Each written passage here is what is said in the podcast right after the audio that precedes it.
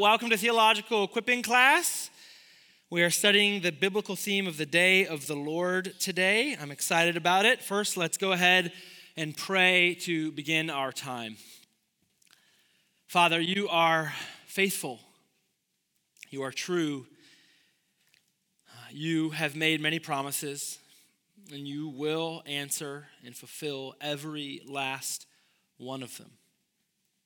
I pray, God, as we study this theme, that you would fix our eyes on Christ, on his first coming in the cross, and on his return when we will be gathered together to him.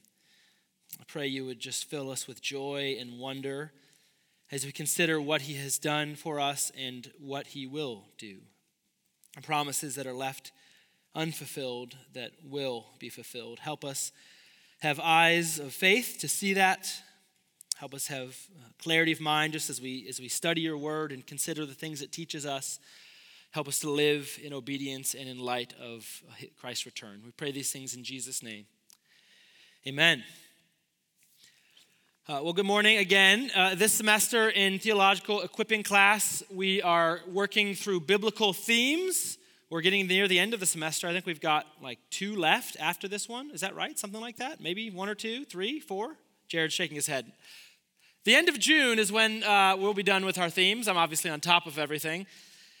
But these biblical themes are these uh, threads you can trace across the whole Bible. And what we've tried to do every, every class uh, this uh, semester in tech is really two things. First, show how the whole Bible holds together, how, though it's 66 books with a ton of different authors, some of whom we, are not even sure what their name is, like the book of Hebrews. We don't know who wrote that, but it's part of uh, God's word in Scripture. This book that was written over the span of at least 1,500 years by farmers and shepherds and prophets and kings has this unbelievable, coherent story. That's what we've tried. It's the first thing we've tried to show each, each class here in Tech this semester how, despite all that diversity, it is one coherent story. And part of that coherence is the second thing that we've tried to show every week is that Christ is the climax of every biblical theme. Every time you open your Bible and you come across uh, something, some, some element of one of the themes we've looked at, it is pointing forward or pointing back to Christ himself. And that holds true for this theme we're going to consider today that the incarnate Son of God is the peak of every biblical theme.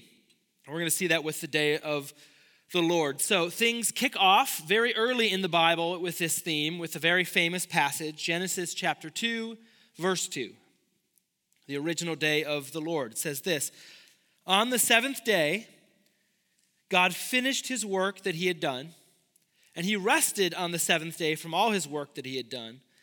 So God blessed the seventh day and made it holy, because on it God rested from all his work that he had done in creation. What I want you to notice from the very start here is that the day of the Lord, as it begins here in Genesis chapter 2, is both a beginning and an end. It's literally, you know, the beginning of everything, the beginning of the Bible, the beginning of all time. Here, God spends six days making everything. On the seventh, he rests. But it's also an end. We see that there in verse 2. God finished his work. So, this is the last of the seven days. It's the, the culmination of his creation. Everything has been driving towards this day, day seven. So, it's very much like when a, a mother gives birth to a new child. It's the end of this long process, but it's the beginning of a bigger, longer process. Uh, that's very much what the day of the Lord is it's an end and a beginning. So, here again is the conclusion of the days of creation. And as we've uh, seen, or if you, we haven't, I don't have in your notes, but if you're familiar with the days of creation, everything has its day, right?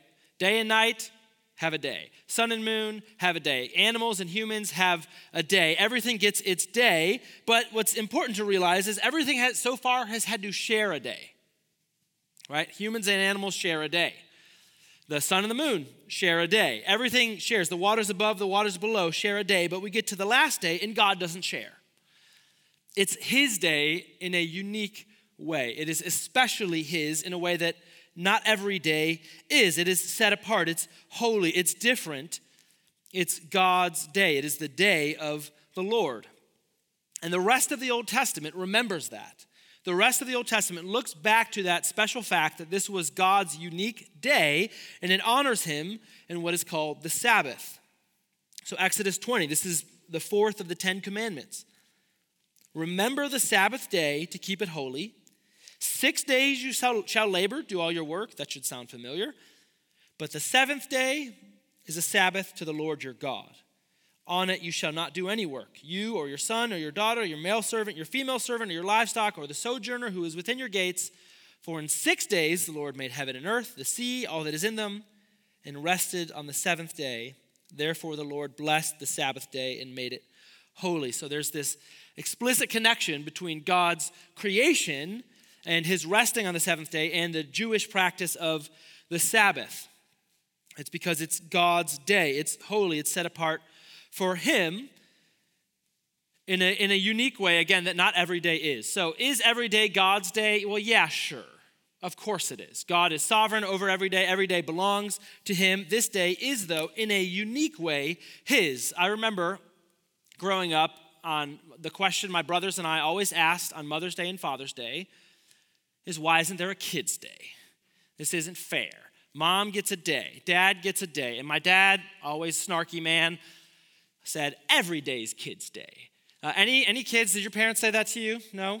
Okay, yeah, we had some snarky parents uh, out here too. Yeah, every day is kids' day. And now being a dad, I totally agree with that. They do not need more pampering. But the point of Mother's Day and Father's Day is not simply that that's the only time to honor a mother or a father. That's the, that's the only day they matter. It's that it's a special day to honor and celebrate them. And that's very much what the Sabbath was. Sure, every day is God's day. Every day you should live in obedience and honoring uh, and honor God with how you live your life. But the Sabbath for the Jews was a special day. It was God's day in a unique way. It was a regular reminder of who He is and what He's done. And that's what we see from the original day of the Lord. But then that this theme uh, kind of goes silent for a long time. It's uh, very different than most of the themes we've looked at. Uh, we could probably say that the fall, Genesis 3, we could think of it as kind of the anti day of the Lord, because they're explicitly saying, not, we're, we're not going to serve God today, we're going to disobey his commands, we're actually going to listen to the serpent. This is, uh, know, this isn't about resting in Him. This isn't about looking to Him. This is about us and, our, and sin thrives. So it's kind of the anti day of the Lord. But really, the, the day of the Lord doesn't get much treatment for the vast majority of the historical books in the Old Testament. We, it's, they talk about the Sabbath, but there's really no development. There's no progression in this storyline through the, the, through the theme as it moves across the Bible. The historical books are pretty silent. But then you get to the Old Testament prophets, and there's a turn. And the, the first turn is obviously that they just keep, they talk about it like crazy. It just, the theme explodes. It's probably one of the major contributions of the Old Testament prophets is this idea of the day of the Lord. And one of the major changes, one of the major developments of the theme is it stops being about something you look back to, Sabbath, the day of the Lord, seventh day of creation, and it starts being something they look forward to. The prophets anticipate this coming day of the Lord. But before we dive into their contribution, I just want to take a second to reflect on why the prophets spoke so much about the day of the Lord. Why, why did this theme, it was silent for most of Israel's history from creation, I mean, obviously the Sabbath, but that's still looking backwards to when the prophets show up and start talking about it. And I, have, I can think of two reasons. First, the prophets preached during a time when Israel was in serious sin. So their kings are worshiping foreign gods, they're making deals with enemy nations. Their people had forgotten God and his word. To take just one example, the prophets talk about regularly they had dishonored God's Sabbath, so they weren't treating the Sabbath as the Lord's day. And so, because of their sin, they need to hear the terrifying warnings of judgment that come with the day of the Lord. When the prophets talk about the day of the Lord, as we'll see, they talk a lot about judgment, about the terrors of that coming day.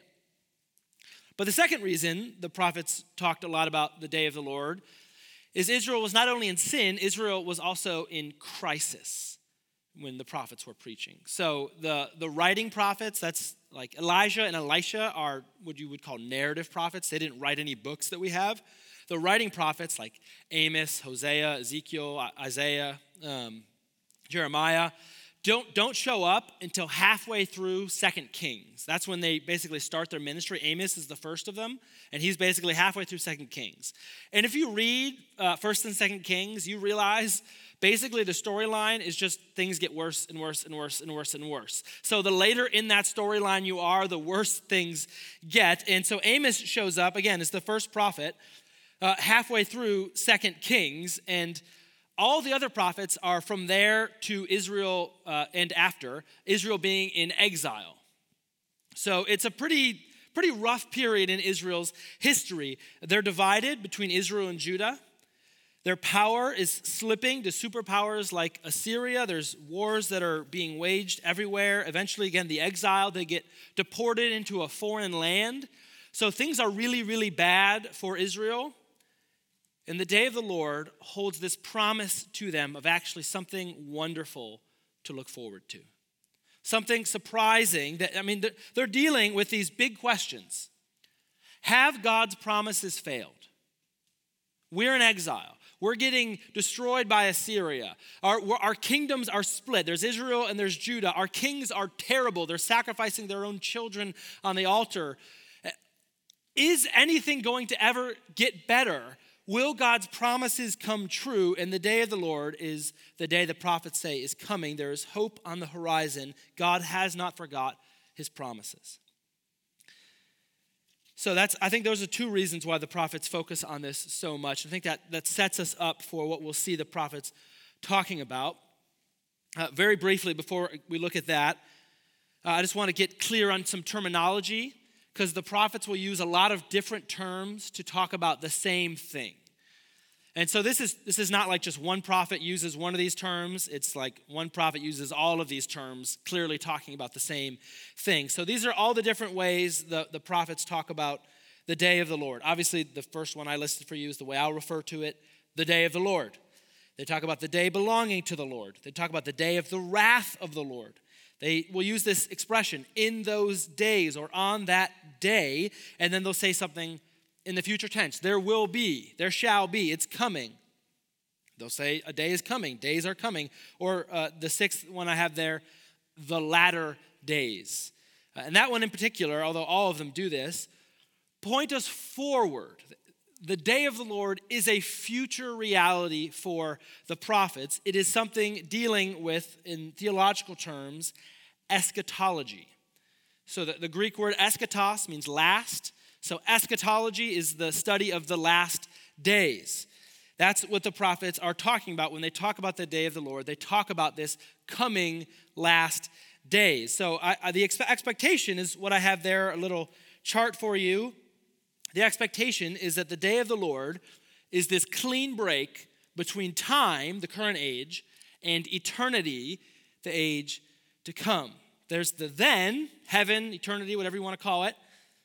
And there's the now, the time when the prophets were preaching and living in the day of the Lord is the, the dividing line between those two. So, just like we saw in Genesis, the prophets see the day of the Lord as both a beginning and an ending. It's the beginning of eternity and the end of time. It's this clean break between the present age and the age to come. And that will become very, very important when we get to the New Testament, because the New Testament's going to handle that in a surprising way. So, what is the day of the Lord in the prophets? As I said, the prophets talk about this a ton. If you just look at the frequency numbers I have in the terminology list there, like obviously we're not going to read like 200 or however many uh, references there are. So I'm going to try to summarize major things the prophets talk about with the day of the Lord. And the first is the prophets looked forward and they saw the day of the Lord was near. Zephaniah chapter 1 the great day of the Lord is near, near and hastening fast. Joel 2, blow a trumpet in Zion, sound an alarm on my holy mountain. Let all the inhabitants of the land tremble, for the day of the Lord is coming, it is near. Both of those, right, there's this sense of urgency. Like there's this sense of like, it's, it's coming, you better be ready. They never give a sense of quite how near, other than it's hastening fast. Like every day is closer, it's, it's coming. But there's this urgency, and that urgency is accentuated by the next element here that the day of the Lord is a terrifying day. The prophets speak about the day of the Lord in terms that should make us quake. So they talk about it as a day of war. I won't read these passages, I have the references there for you. But they talk about the day of the Lord being a day uh, where there's this battle of epic proportions. It talks about uh, the armies covering the hillside with darkness. Uh, if you've seen The Return of the King, the greatest movie ever made, uh, this is the image you kind of get from like Minas Tirith when they're looking out over Pelennor Fields and they see these just like army of orcs. You can't see the ground. There's so many bad guys. That's the image that the day of the Lord gives us. It's a day of, of massive warfare. It's also a day of judgment. This passage here, Amos 5, is what leads into that famous passage let justice roll down like waters. But it starts with that, or it gets, gets to that by starting with this intense warning Woe to you who desire the day of the Lord. Why would you have the day of the Lord? It is darkness and not light, as if a man fled from a lion and a bear met him, or went into the house and leaned his hand against the wall and a serpent bit him. Is not the day of the Lord darkness and not light, and gloom with no brightness in it? You see what Amos is saying there? It's, it's very, very intense. He's, he's saying to his audience, he's like, You guys think the day of the Lord is going to be a good day for you, and you're wrong. It will not be a good day for you because you're sinners and there is unavoidable judgment coming. You can't escape it. Uh, these are images are terrifying. Like running from a lion and meeting a bear. That's a bad day. Right, that's, that's pretty unfortunate, right? Hiding in a house, being bit by a snake. It, there's this, this sense of inescapable judgment. You can run anywhere you want, judgment will get you. And so, the third reason the day of the Lord is terrifying is because it's a day of death. Very last book in the entire book of Isaiah, which is huge, 66 chapters, the very last verse, and Isaiah develops this theme quite a lot. We'll look at some of his uh, other things he says about the day of the Lord, but the very last verse is terrifying says, They shall go out and look on the dead bodies of the men who have rebelled against me, for their worm shall not die, their fire shall not be quenched. They shall be an abhorrence to all flesh. It's, just an image of death everywhere. The day of the Lord is a day where there's just corpses in the streets. So make no mistake, the prophets looked to the day of the Lord as something that was terrifying. It's not something to talk about lightly, it's not something to ignore, something that demands serious attention. But there's also good news, because that's not the whole story. The prophets also look forward to the day of the Lord and talk about how it will be a wonderful day. Again, I've, I've tried to summarize that for us under a couple headings. It will be a day of restoration and abundance. Verse 11 here in Amos 9 talks about the booth of David being repaired, which is this image of uh, God's Messiah being restored, the King of Israel coming back and reigning. Uh, and it's not just a restoration, there's an image of bounty here. I love, look at verse 13. I love this. Behold, the days are coming, declares the Lord, when the plowman shall overtake the reaper, and the treader of grapes, him who sows the seed. The mountains shall drip sweet wine, and all the hills shall flow with it, says the Lord your God. If you know anything about plowing and reaping, you know those are opposite seasons, right? You plow and you reap much later, and then you plow much later. And uh, Amos is saying those seasons are going to overtake each other. The, the, the reaper is going to be out reaping the harvest for so long because there's so much abundance that it's the plow guy is going to be like, hey, I need to get in there to put the seed down. And the reaper's like, I'm still, I'm still getting stuff in. It's just, it's like this image of like, I think of like Scrooge McDuck swimming in money, right? Uh, it's, it's that kind of thing. It's just like unbelievable abundance. The plowman shall overtake the reaper. It will also be a day of peace. Hosea promises that God will abolish the bow, abolish the sword, abolish war, and unite his people to himself forever. Day of the Lord will be a day of fulfillment. So, throughout the Old Testament, you get a lot of promises from God. One of the biggest ones, as I've alluded to, is this promise that a son of David will reign on the throne of God's people. But for most of Israel's history, that does not look good. Yeah, the line of David is preserved, but I mean, barely. And eventually the kings get taken into exile. But God says there will be a day when he will fulfill that promise. He has not forgotten it. He will restore the kingship of David. In fact, the, the day of the Lord basically becomes this vessel in which God puts all of his promises. So every, every hope, every expectation Israel ever had, pretty much, not all of them, but most of them are linked with the day of the Lord. So it's like, uh, if you ever watched a baseball game and it's like zero zero at the end of the eighth inning, and you're like, man, why did we come? Like, the hot dogs are good, this is great, but man, this is a boring game. You're just kind of waiting for something to happen. And then the ninth inning, both teams just light it up, right? The bats come alive and it, the game finishes like 10 to 13. You're like, what happened in the ninth inning? That's basically the image of the day of the Lord. It's like all of God's promises, you're waiting, you're waiting, you're waiting, boom, everything. That's the image that the prophets give us that the day of the Lord will be this day of just epic fulfillment of every promise God has made, and He makes new promises. For example, he says, The day of the Lord will be a day when death is destroyed. In fact, he doesn't, he won't just destroy it. Isaiah chapter 25, I love this, says he will swallow it up. He will swallow up death forever. And I think that is a, a foreshadowing, right? Not only will death be gone, but the way in which it will be defeated is God Himself will swallow it up. And then finally, Jeremiah 31, the day of the Lord is associated with this promise of a new covenant. I'm going to read this whole passage, it's very, very significant. Jeremiah 31, behold, the days are coming. Again, that's, that's that image, that's that language that's saying, hey, I'm talking about the day of the Lord. The days are coming, declares the Lord, when I will make a new covenant with the house of Israel and the house of Judah not like the covenant that I made with their fathers on the day when I took them by the hand to bring them out of the land of Egypt, my covenant that they broke, though I was their husband, declares the Lord. For this is the covenant I will make with the house of Israel after those days, declares the Lord. I will put my law within them, and I will write it on their hearts.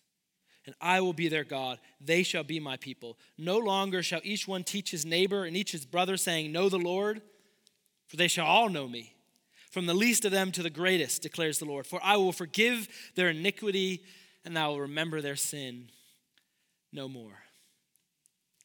There's so much to unpack in there. Obviously, this class is not about the differences between the old and new covenant. But one of the differences we see there, this promise of the new covenant associated with the day of the Lord, is the new covenant is, has a permanence and an effectiveness that the old covenant lacked. So the old covenant, God's people broke it again and again. It was ineffective. It wasn't defective. There wasn't any problem with the law itself, but it was ineffective because the people were sinful. Their hearts were broken. And so the new covenant, God says, I'm going to put my law in your heart. I'm going to make you my people. You will be faithful. You will know me. I will forgive your iniquity. I will remember your sin no more. So that's this promise of this day of the Lord in this new amazing covenant. Think about how good, what good news that would be if you're an Israelite who's living under the old covenant and you're just so, even if you're trying as hard as you can, you're so frustrated with your faithlessness. And God says, Don't worry, I will make you faithful. I will write my law in your heart. And then, with all that in front of us, right, we've, we've looked at all these kind of promises of the day of the Lord. And it seems that there are some contradictions. Obviously, there's the big picture I, I drew where there's the, the day of the Lord will be terrifying and the day of the Lord will be wonderful. How does that coexist? But actually, even in the specifics, there seem to be contradictions, like down to the, the granular level of each promise about the day of the Lord. So, how can the day of the Lord be a day of both peace and war? How can it be a day of both destruction of death and death? How can it be a day of both judgment and forgiveness? Now, one, one option, obviously, would be to say, well, the prophets, you know, the Bible contradicts itself. The prophets didn't compare notes. Isaiah said one thing, he's like, I think the day of the Lord's gonna be great. And Jeremiah's like, uh uh uh. And they just they just disagreed. They should have compared notes. We would have a Bible that agreed with itself. But actually, that that doesn't resolve a further problem that there are many times a prophet will make a promise that sounds great and in the same breath, without like changing anything, talk about a promise that sounds horrible. How the day of the Lord will be this amazing thing and this horrible thing in like one chapter. We look at that, we see that if you look at Isaiah chapter 2. So look at verses 2 through 4. This is a very famous passage. It shall come to pass in the latter days. Okay, I know what we're talking about. That the mountain of the house of the Lord shall be established as the highest of the mountains, shall be lifted up above the hills. All the nations shall flow to it. Many people shall come. Say, Come, let us go to the mountain of the Lord, to the house of the God of Jacob, that he may teach us his ways, that we may walk in his paths. For out of Zion shall go, shall, shall go forth the law and the word of the Lord from Jerusalem. He shall judge between the nations, shall decide disputes for many peoples. They shall beat their swords into plowshares. You won't need a sword anymore. It's just a plow. That's all you need. And their spears into pruning hooks. Nation shall not lift up sword against nation. They won't even learn war anymore. Doesn't that sound great? Sounds amazing. But something happens a few verses later, six verses later, Isaiah chapter 10. This is the description that we get of the day of the Lord. Enter into the rock and hide in the dust from before the terror of the Lord. Wait a second. I thought I thought God was going to judge between nations. Many people are going to come to Jerusalem and worship him. And now we're talking about the terror of the Lord and hiding from it. Hide from the splendor of his majesty. The haughty looks of man shall be brought low the lofty pride of men shall be humbled. The Lord alone will be exalted in that day, for the Lord of hosts. Remember that image, Lord of hosts, saying, God with all the armies. It's a terrifying image. The Lord of hosts has a day against all that is proud and lofty, against all that is lifted up, and it shall be brought low. And the hardiness of man shall be humbled. The lofty pride of men shall be brought low. The Lord alone will be exalted in that day, and the idols shall utterly pass away and what are the people doing? I thought they were coming to Jerusalem to worship him. No, the people shall enter the caves of the rocks and the holes of the ground from before the terror of the Lord, from before the splendor of his majesty when he rises to terrify the earth. Is Isaiah a schizophrenic so that verses 2 through 4 in chapter 2, he's like, Day of the Lord's gonna be awesome. And then verses 10 through 19, he's like, No, no, no, no, it's going to be horrible? Did he forget what he said? That's just one example. I, I, listed others there for you Hosea 2, Joel 2. It's the exact same thing. They go from talking about how amazing it's going to be to how horrible it's going to be in a single breath. So the prophets, here's what they do they leave us with a tension.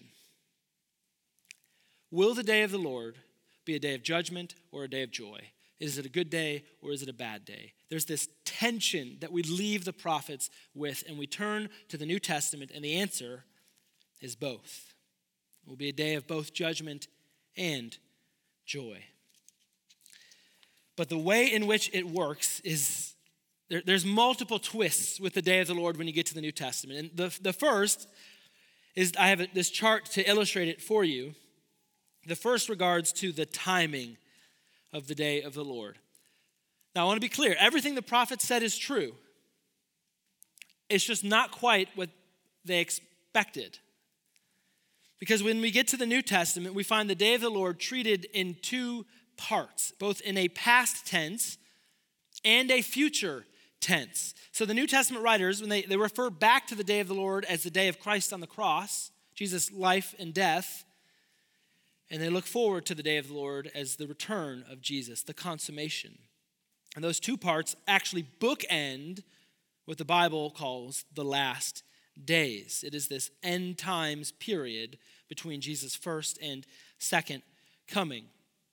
So remember, the Jewish assumption, assumption was that time and eternity have a, a clean break. Time, eternity, and that's it. They, there's just the day of the Lord as the line between them. But when we get to the New Testament, we find that they overlap.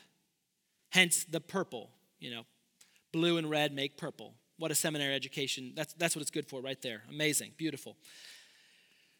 The day of the Lord comes in two parts here. And of course, Jesus is the climax of the theme, as he is with all the others. So his first and second coming set those bookends.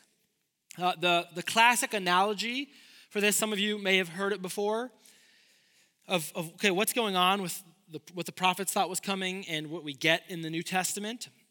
Uh, the classic analogy is the, that the prophets looked forward to the day of the Lord and they, they saw it as kind of a range of mountains.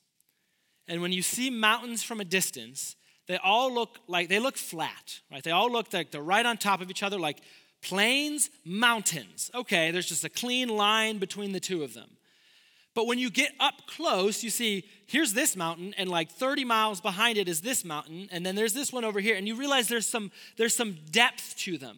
From far away, they look like one, like it's all happening at one point, but when you get close, you see that there is some depth. That's how the prophets looked at the day of the Lord. So some of their promises are focused on Jesus' first coming, some of them are focused on his second coming.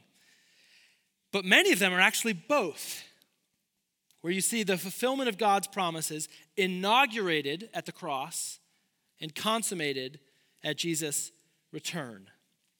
The fancy term for this is inaugurated eschatology. Inaugurated eschatology. Remember, eschatology has to do with last days, the end times. So, inaugurated eschatology means the end times are now, even as we await them coming in full. We see this very clearly in the New Testament, 1 John chapter 5. This is the testimony that God has given us eternal life, and this life is in his Son. Notice what John said. He did not say, He will give us eternal life, as if eternity is something that's coming saying he has given it. He gave us eternal life. We have it now. Uh, in the words of Paul, we, uh, are, we, you are seated with Christ in the heavenly places right now. You're not waiting for that to happen. You, it is a reality of yours, Christian, right now. We see this in the Beatitudes. Matthew chapter 5. I won't read it them, read them all. I just want you to see the structure. The first and the last beatitude describe a present reality. It's a present tense verb. Theirs is the kingdom. And all the middle beatitudes describe a future reality. They shall, they shall, they shall. That's the nature of the age we are in. That's what Jesus is explaining in part. It's part of the, what he's trying to show us through the beatitudes is we live in the already not yet. We live in the end times that have not yet come in full. Christ's kingdom is here, although it's not quite fully here. Uh, as I, I should also just now, just a quick caveat, a quick uh, disclosure. This, I don't think this changes much in terms of this teaching. Uh, I'm trying to major on the majors here, but it's just helpful to show you my cards on something you don't have to agree with me on. Uh, but I'm an amillennialist, which means, uh, well, it means a lot of things, uh, but mostly refers to my interpretation of Revelation chapter 20 that we are now currently, right now, in the millennial period, which is not a literal but a figurative thousand years, a time when Satan is spiritually bound, the nations are being brought in. Uh, I say that I don't, inaugurated eschatology is not unique to amillennialism. You don't have to be an amillennialist to believe that. I think it's very biblical. We will see that in a lot of passages. Uh, I just say that to kind of disclose there will be some passages I use to defend what I'm saying that you don't have to agree with that passage, although I do think the point I'm making uh, is, is fairly universal. So that's just a, a full disclosure. I'm, again, I'm trying to major on the majors, so don't worry too much about it. But inaugurated eschatology. Inaugurated eschatology, the end times began with Jesus' first coming, especially the cross and the resurrection, And the New Testament writers reflect on his life and death and resurrection as the arrival of the day of the Lord. We see that in Jesus preaching, Mark chapter 1. He comes into Galilee proclaiming the gospel of God and saying, The time is fulfilled. The kingdom of God is at hand. Repent and believe in the gospel. They knew what that meant. They knew the prophets. They know he's saying the time is fulfilled. All the promises God made, they're coming true. This is the day of the Lord. We see that in the Last Supper, Luke 22. He declares the new covenant is here. It's the first time since Jeremiah 31 that the new covenant is, is, is talked about. And he's saying it, it's here. This cup poured out for you is the new covenant in my blood. That covenant he talked about, the permanent, effective covenant, is here. I, I gave you a bunch of bullet points there. I won't walk through all of them. But the New Testament, again and again and again, explicitly quotes several of these Day of the Lord passages from the prophets and says, yeah, Jesus did that. That's, that's, it's talking about when he rose from the dead, guys. It's talking about when he died on the cross. It's talking about what he's doing now through the church. That's how the New Testament authors, that's how the apostles understood much of the day of the Lord passages. They point back and use the past tense and say, Jesus did that. And we can probably just see that if, just from your own biblical knowledge, from the ways we talked about, the, or the ways we saw the prophets talking about the day of the Lord. The day of the Lord is about war. The Bible describes Jesus' work on the cross as an act of cosmic warfare. He triumphed over the powers of darkness. If you're amillennial like me, he bound Satan so that the bondage that the nations lived under could be lifted. The day of the Lord is about judgment for sin, and our judgment fell on Christ. The day of the Lord is about death, and our death fell on Christ.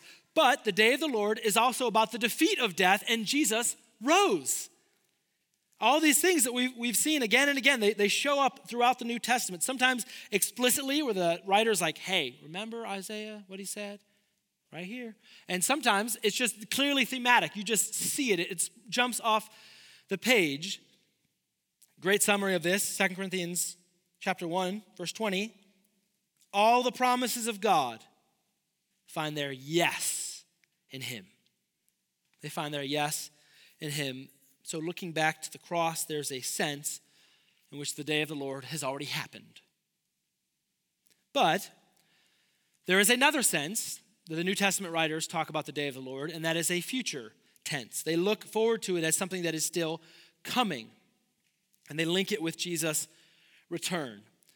Uh, now, we could say a lot about this future day of the Lord. Again, for the purposes of summary, I'm going to uh, just talk about it in three specific ways. I actually I stole these three points from a, a former pastor of mine.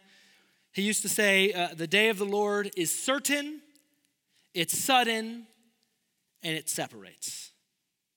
It's a helpful way to remember. The day of the Lord is certain, it's sudden, and it separates. Let's talk about each of those briefly. It is certain.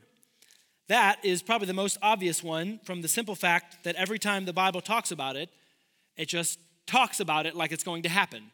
It doesn't say, hey, if Jesus returns, I mean, who knows? We'll see. It says, when Jesus returns. The Lord Himself will descend from heaven with a cry of command. It's, it's, it's always a yes, that's coming. You better be ready for it. And, and the New Testament will talk about this sense of urgency, like the Old Testament prophets, that the day of the Lord is near, it's coming, it's certain. You can bank on it. It is a sure reality. It's not only certain, it will also be sudden. 2 Peter chapter 3, I, I gave you a bunch of references here. You could look at any of them. They all use this same image. The day of the Lord will come like a thief. It's this image of something sudden, something unexpected, something you are not ready for. You need to be ready for. You need to stay awake so that you are ready for. It will be sudden. And thirdly, the day of the Lord separates. I pointed out uh, from the prophets that there is almost this contradiction, right, about the day of the Lord. That, sometimes it seems like a great thing, sometimes it sounds really, really bad. And there are two things in the New Testament that reconcile that tension, that, that seeming contradiction we talked about. And the first, as I've alluded to, is the cross. The cross is where both perfect judgment and perfect mercy meet, where war and peace become one, where Jesus undergoes the terrors of hell to give us the wonders of heaven. That resolves a lot of the tension. But the other thing that resolves the tension, simply put, is that the day of the Lord will be wonderful for some, and it will be terrifying for others. Matthew 25 could not be more clear. When the Son of Man comes in his glory, again, we see that certainty. When he comes, and all the angels with him, then he will sit on his glorious throne. Before him will be gathered all the nations, and he will separate people one from another as a shepherd separates the sheep from the goats. He will place the sheep on his right, but the goats on his left. The king will say to those on his right, Come, you who are blessed by my Father, inherit the kingdom prepared for you from the foundation of the world. Then he will say to those on his left, Depart from me, you cursed, into the eternal fire prepared for the devil and his angels. And look at this. Look, look at this separation. These, the goats, unbelievers, will go away into eternal punishment, but the righteous into eternal life. The separation is, is very, very clear. And I, I want you to see specifically there, specifically in that, especially in that last verse, that the eternality of hell mirrors the eternality of heaven. It is, it is not the case. There are a lot of ideas out there that maybe you could repent after you die and still go to heaven. Or, or maybe that uh, hell is just, you just cease to exist. That's the, an idea called annihilationism. It's just the end, you just end, it's over. That's not the image that we get here. The Bible is very clear. There is a permanent separation. The, the, the final judgment cannot be undone, and both sides last forever. One side is wonderful, streets of gold, the face of Jesus. One side is terrifying, gnashing of teeth, eternal conscious torment. So, the important question we need to ask is, is what makes the difference? What makes the difference between those wonders and those horrors? And I want to illustrate the answer by comparing a depiction of the terrors of the day of the Lord with the terrors of the cross. Revelation 16, this is talking about the end times when Jesus returns and wrath is poured out on the earth. It says, The seventh angel poured out his bowl into the air. A loud voice came out of the temple from the throne saying, It is done. And there were flashes of lightning, rumbles, peals, peals of thunder, and a great earthquake, such as there had never been since man was on the earth. So great was that earthquake. The great city was split into three parts. The cities of the nations fell, and God remembered Babylon the Great. That's not a good remembering. He remembered Babylon the Great to make her drain the cup of the wine of the fury of his wrath. Make no mistake, the final judgment will be a cataclysmic disaster. But for some, that disaster has already come it has already fallen on Christ. The very same descriptions of this final day of the Lord, the final day of judgment, we can find associated with the cross of Christ. John 19 30, Jesus says, It is finished. Remember, Revelation 16 said, It is done. Revelation 16 said there's this great earthquake. When Jesus died, the earth shook and the rocks were split.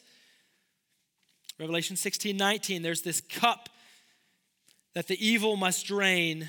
In Luke 22, Jesus drank that very cup for us. What did Jesus undergo on the cross? He underwent all the horrors of the day of the Lord, the day of God's wrath for you, Christian. That's the cup he drank. And that is why you can look forward to that day, because all the bad stuff, all the terrors associated with that day fell on Christ. As Isaiah 25 promised, he swallowed death. And so, for you, Christian, that day will be an end and a beginning. It will be the end of all your pains and your sorrows, the end of every tear, every grief, and the beginning of eternal joy.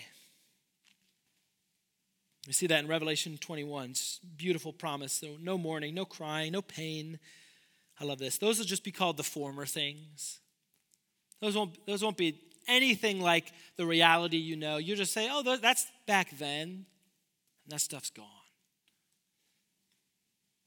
Let's talk about some applications. What do we do with this day of the Lord, both past tense and future tense? Well, now the Lord's day is in the present tense. We are living in the end times. That's what the Bible says. So we are looking forward and we are looking back. So regarding the future day of the Lord's, be patient. Be patient. 2 Peter chapter 3. Do not overlook this one fact, beloved the day of the Lord, or that, that with the Lord, one day is as a thousand years, almost like a millennium. Sorry, I could have had to do that.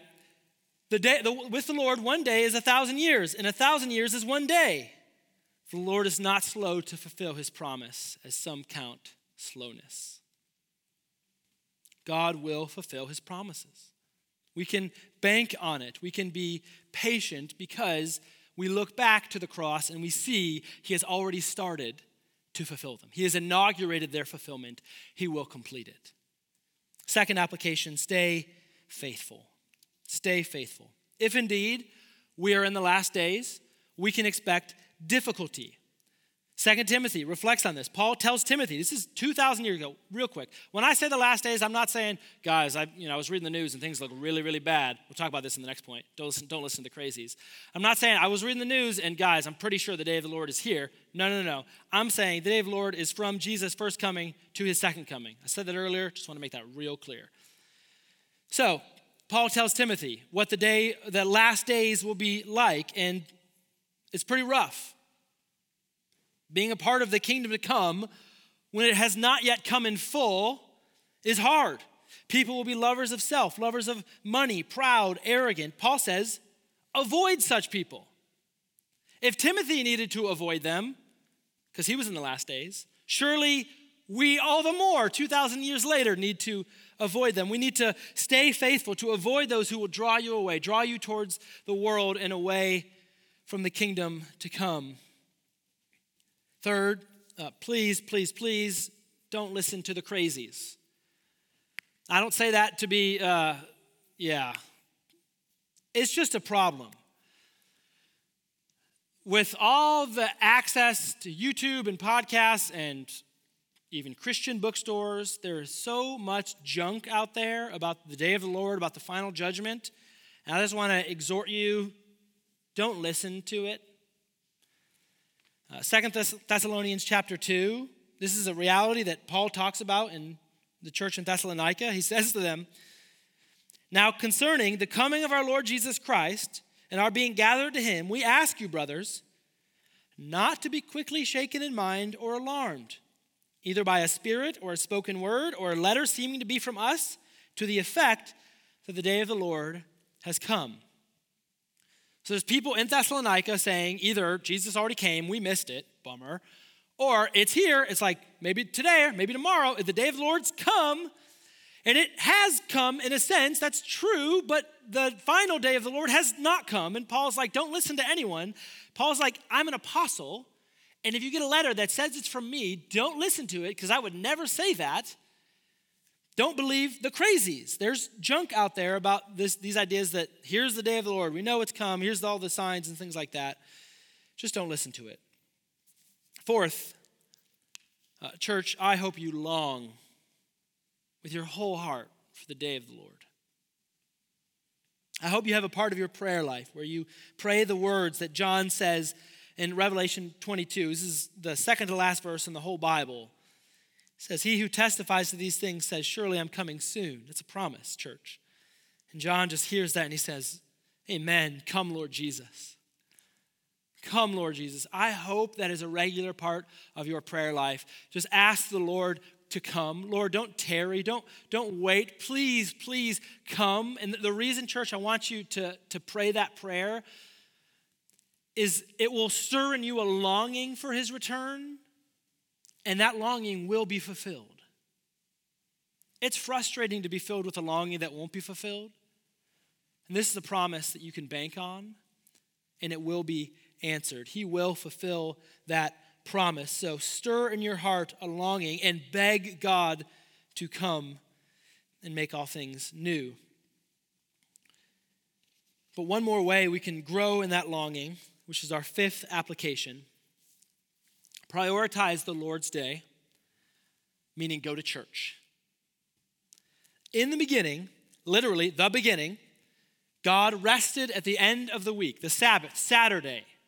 And that was the day that it was set aside. It was His, it was devoted to Him. His people were to worship Him.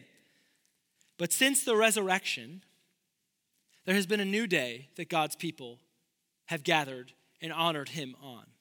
And the Bible calls the Lord's Day Sunday, the, it's called Sunday the Lord's Day because it's the day Jesus rose. There is a new beginning, a new resurrection, new, new creation has begun with the resurrection. God's people remember him as they gather and worship him on his day, Sunday, the Lord's day. Hebrews 10 makes this connection between the, the return of Jesus and our gathering on Sunday as a church very, very explicit. It makes this connection about Jesus coming back and, and being in church. It says this Let us consider how to stir up one another to love and good works, not neglecting to meet together as is the habit of some, but encouraging one another, and all the more as you see the day drawing near. Why in the world does the author of Hebrews connect Sunday meeting, church, with the return of Jesus? Very quickly, I can think of three reasons. First, our gathering, church, functions as a visible depiction of the return of Christ, the coming day of the Lord. We will be gathered to Him. The whole church will rise and be gathered to our Lord. And now, on the Lord's Day, Sunday, we gather ourselves together in anticipation of that final gathering. It's, it's a glimpse of what's to come, the communion of the saints. Second reason there's this connection why, why we gather to, re, to look forward to the day of the Lord. The church gathering reminds us we're not waiting for Jesus alone. We're not waiting for him alone, church. We're in the world and we might feel isolated. Maybe at your job, you're the only Christian and you feel alone and, and isolated. You don't have brothers and sisters around you. You're, you're frustrated living in the not yet of God's kingdom, even though you're in the already of God's kingdom. But when we gather as a church, brothers and sisters, when we gather and when I hear us sing songs of praise to our God and I hear the word preached, I am reminded this world is not all there is. There is a world to come, and I'm not alone as I wait for it. And then, third reason we gather is because we need each other to live out our exile well. We are in exile, awaiting the final full coming of his kingdom, and we need each other to live well in that time. We need instruction on how to be patient, how to be faithful. We need someone to rebuke us when we're straying from the path, looking to this world and not to Christ's kingdom. We need encouragement when we're weighed down. As, as Hebrews says, encourage one another all the more as you see the day drawing near. And it's drawing near, so encourage one another, church. So, very simply, Parkway Church, show up. Be here. Tech is important, member meeting is important. Uh, the church picnic, all these other things we do are important. There is nothing we do that is anywhere near as important as our gathering to worship the Lord at 10:30 on Sunday mornings. That is our gathering, church. That is what we must prioritize. Your name can be on the member roll, but it means nothing if you never gather with the church. But if you do gather, church, when we gather, we fix our eyes on the day of the Lord that has come on Christ's cross. We fix our eyes forward on the day of the Lord that is to come until he returns. Let's pray, and we have a few minutes for Q&A. Father, we thank you. We thank you. Your promises are true and sure, and we, we need not fear. Although we may be weighed down and weary in this world, Christ has already paid the ultimate price to bring us home.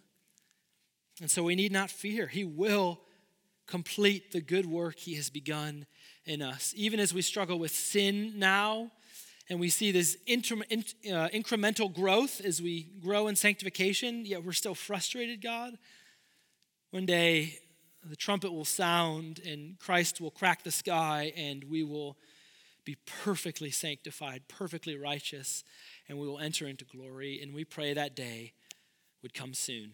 In Jesus' name, amen.